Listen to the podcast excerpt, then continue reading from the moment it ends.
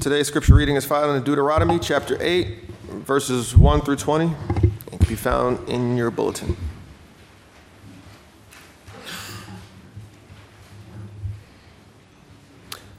Be careful to follow every command I am giving you today, so that you may live and increase and may enter and possess the land that the Lord promised on oath to your forefathers.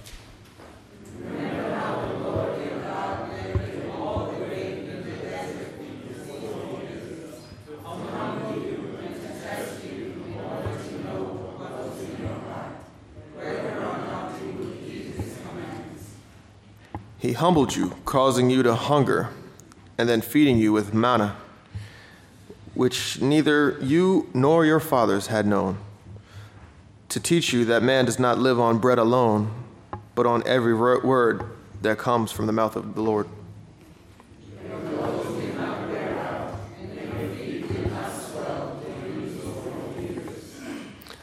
Know then in your heart that as a man disciplines his son, so the Lord your God disciplines you.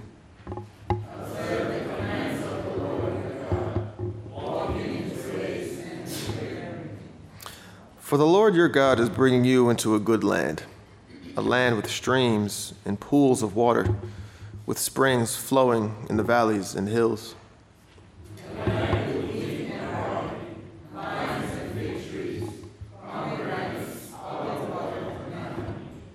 A land where bread can, will not be scarce, and you will lack nothing. A land where the rocks are iron, and you can dig copper out of those hills.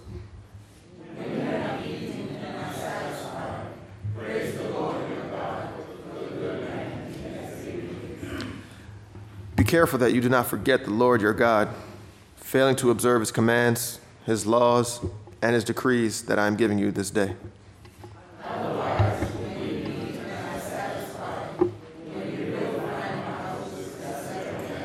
And when your herds and flocks grow large, and your silver and gold increase, and all you have is multiplied,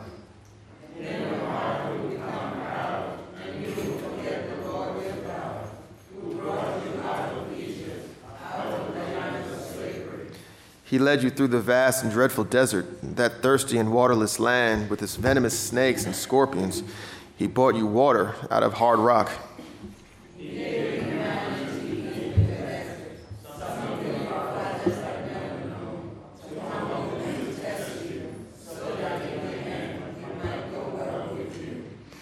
You may say to yourself, My power and the strength of my hands have produced this wealth for me.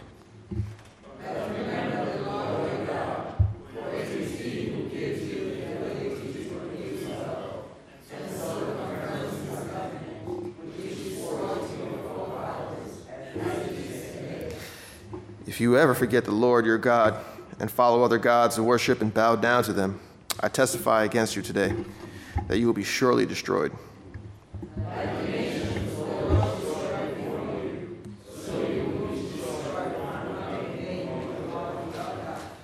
This is the word of God for the people of God. Thank you very much. Uh, please join me in prayer.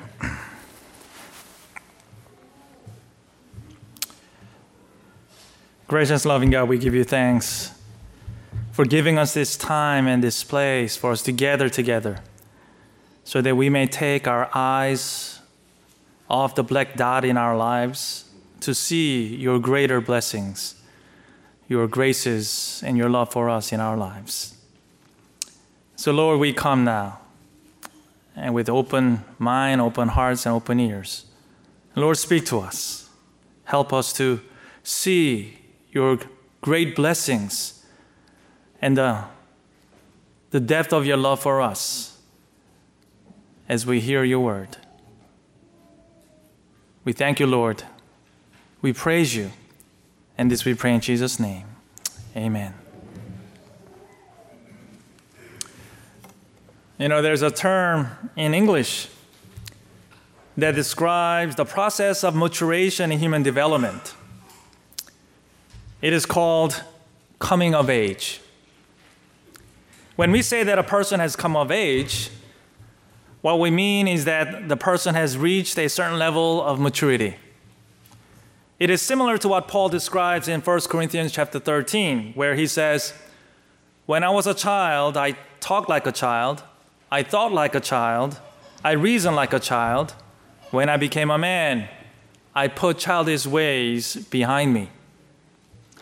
The coming of age implies that a person has matured in such a way that the person no longer talks like a child, thinks like a child, and reasons like a child. This is to say that there are multiple levels of maturity that people achieve in their development. And these levels of maturity are determined not by physical age of the person, but by the kind of the heart that informs and dictates a person's thinking and behavior. The truth of the matter is that there are people who are only 16 or 17 years old, but who have certainly come of age and then there are people who have passed through the stage of physical puberty several decades ago, but are still immature in their thinking and behavior. When it comes to our Christian faith, similar thing can be said.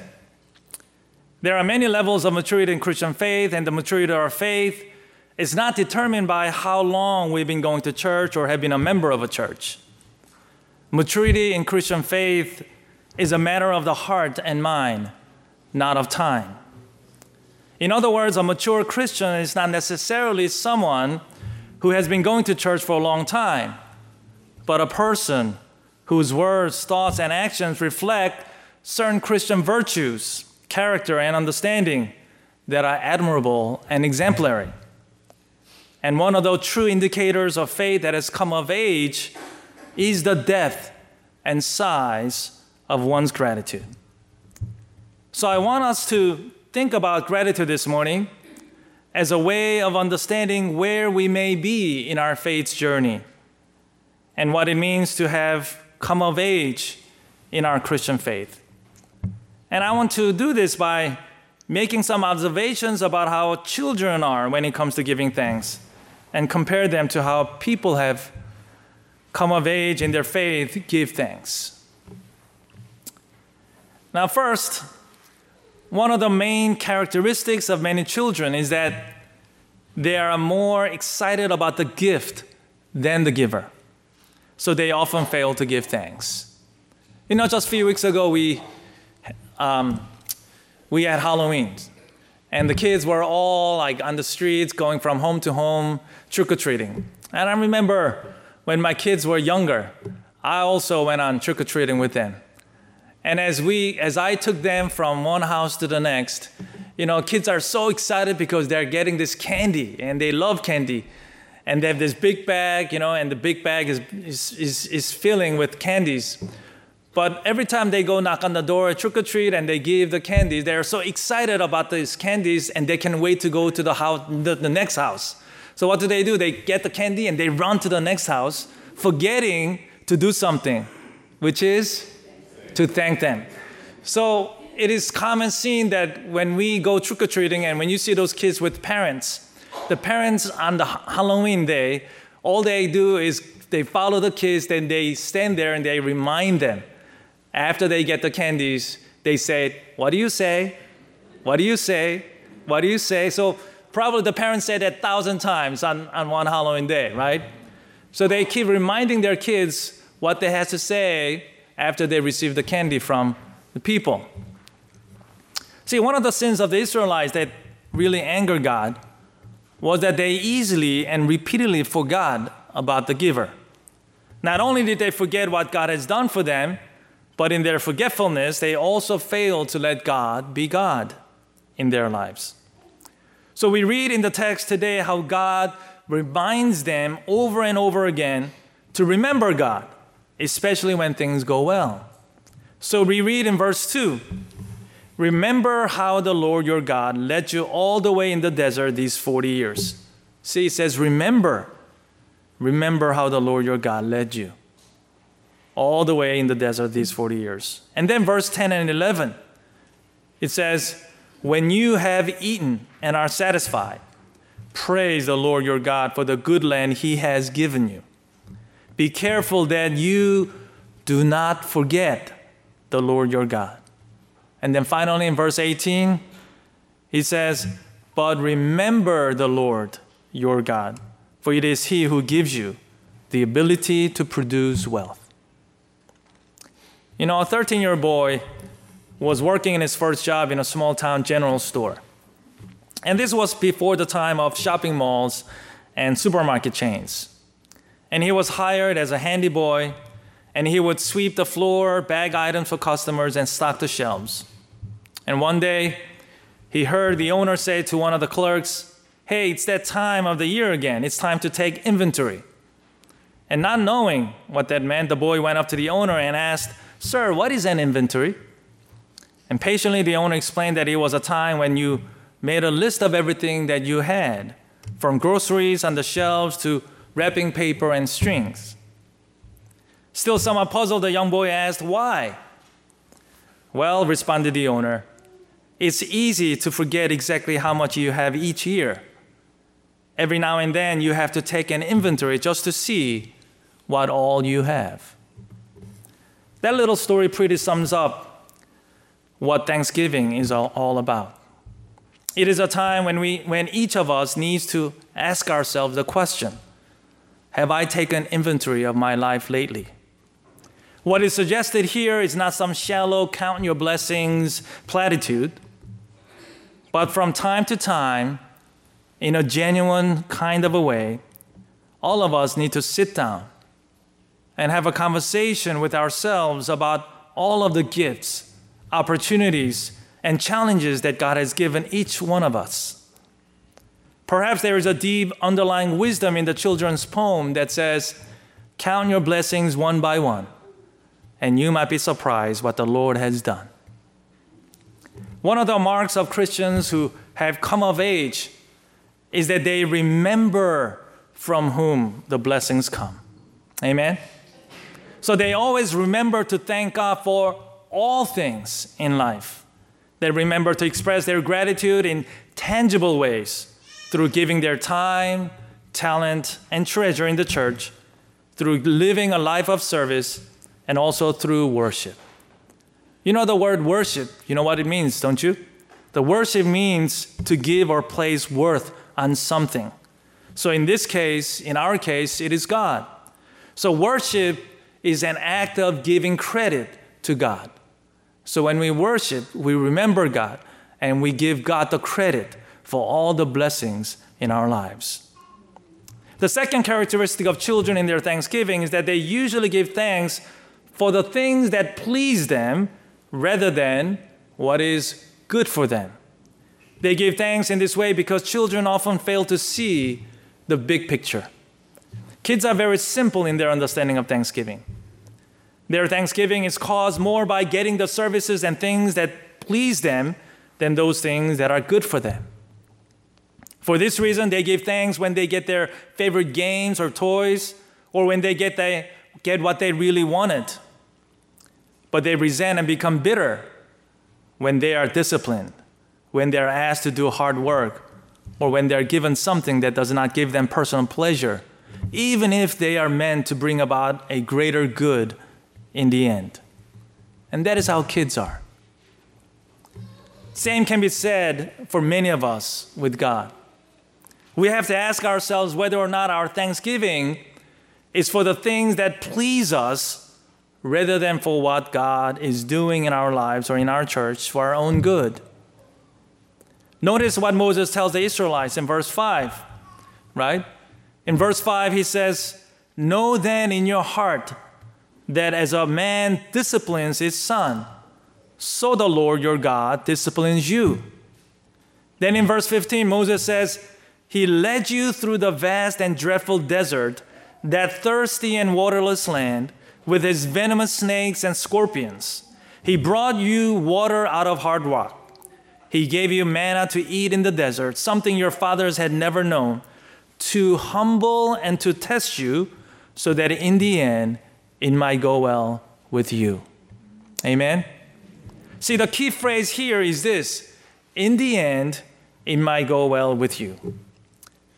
What Moses is saying here is that just as God led people through the dreadful desert and put them through experiences that humbled them and tested them, and thereby enabled them to be more trusting in their relationship with God, God will also lead us through life in this world in such a way that we will become more trusting and loving in our relationship with God.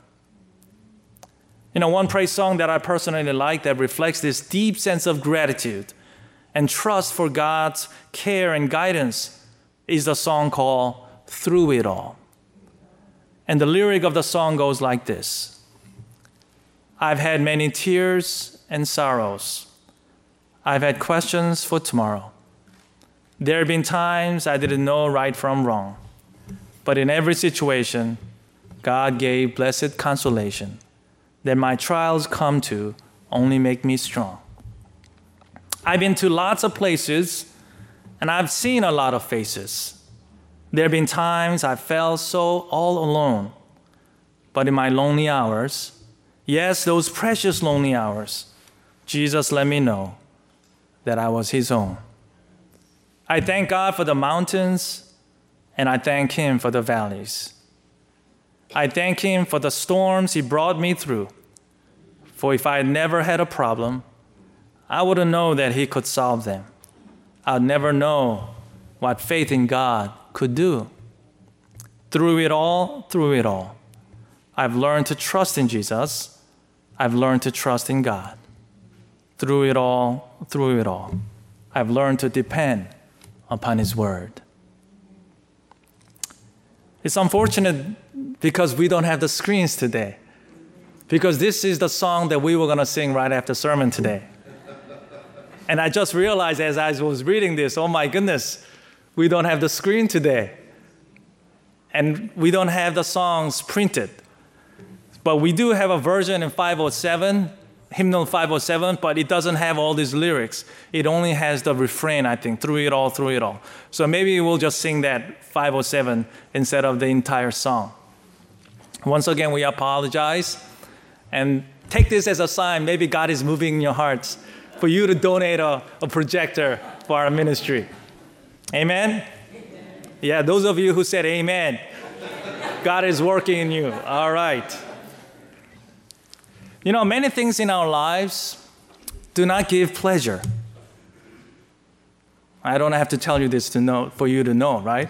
Many things in our lives do not give pleasures.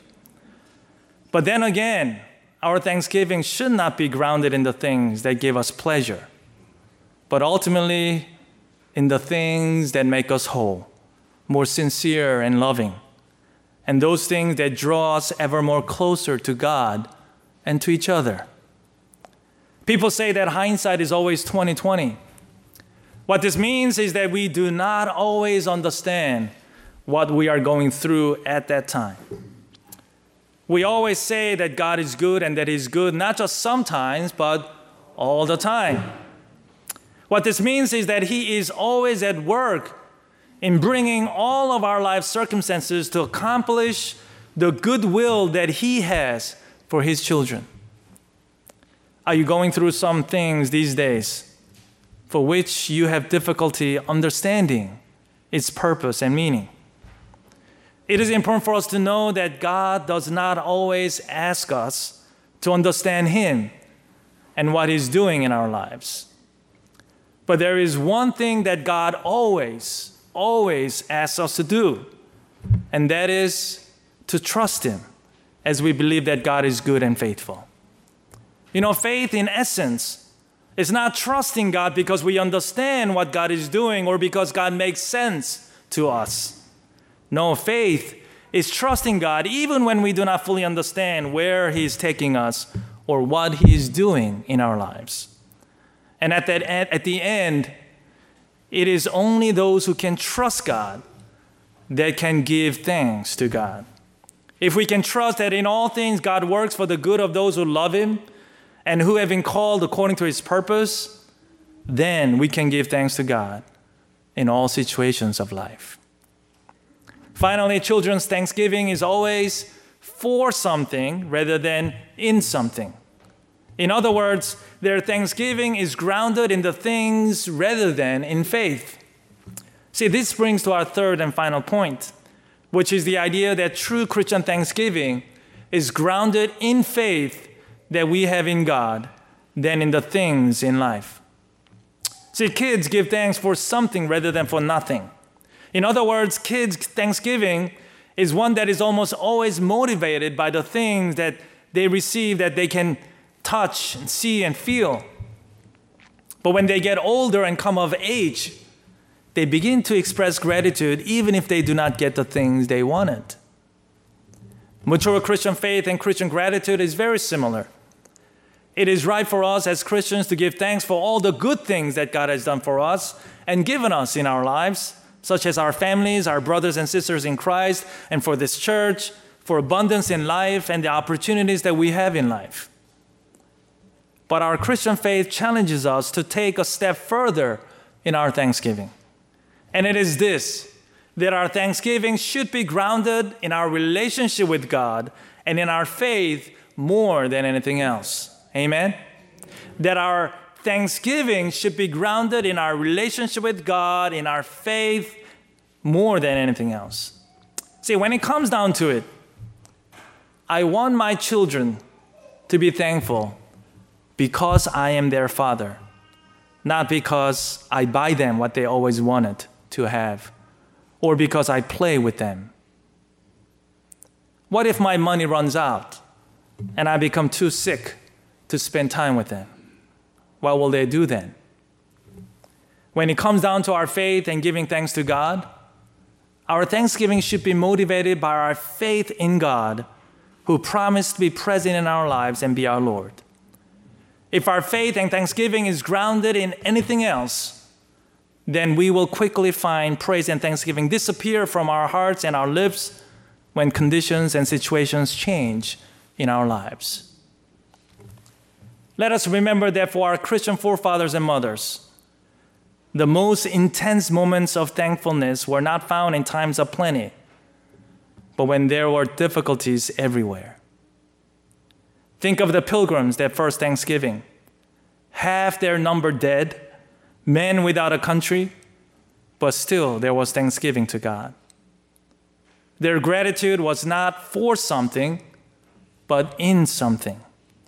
It was that same sense of gratitude that led Abraham Lincoln to formally establish the first Thanksgiving Day in the midst of a national civil war, when the list of casualties continued to grow and the very nation struggled for survival. Let us remember that out of great sufferings have come the greatest expressions of gratitude. This was possible only because their thanksgiving was firmly grounded in God Himself and in His promises for us more than anything else. Amen.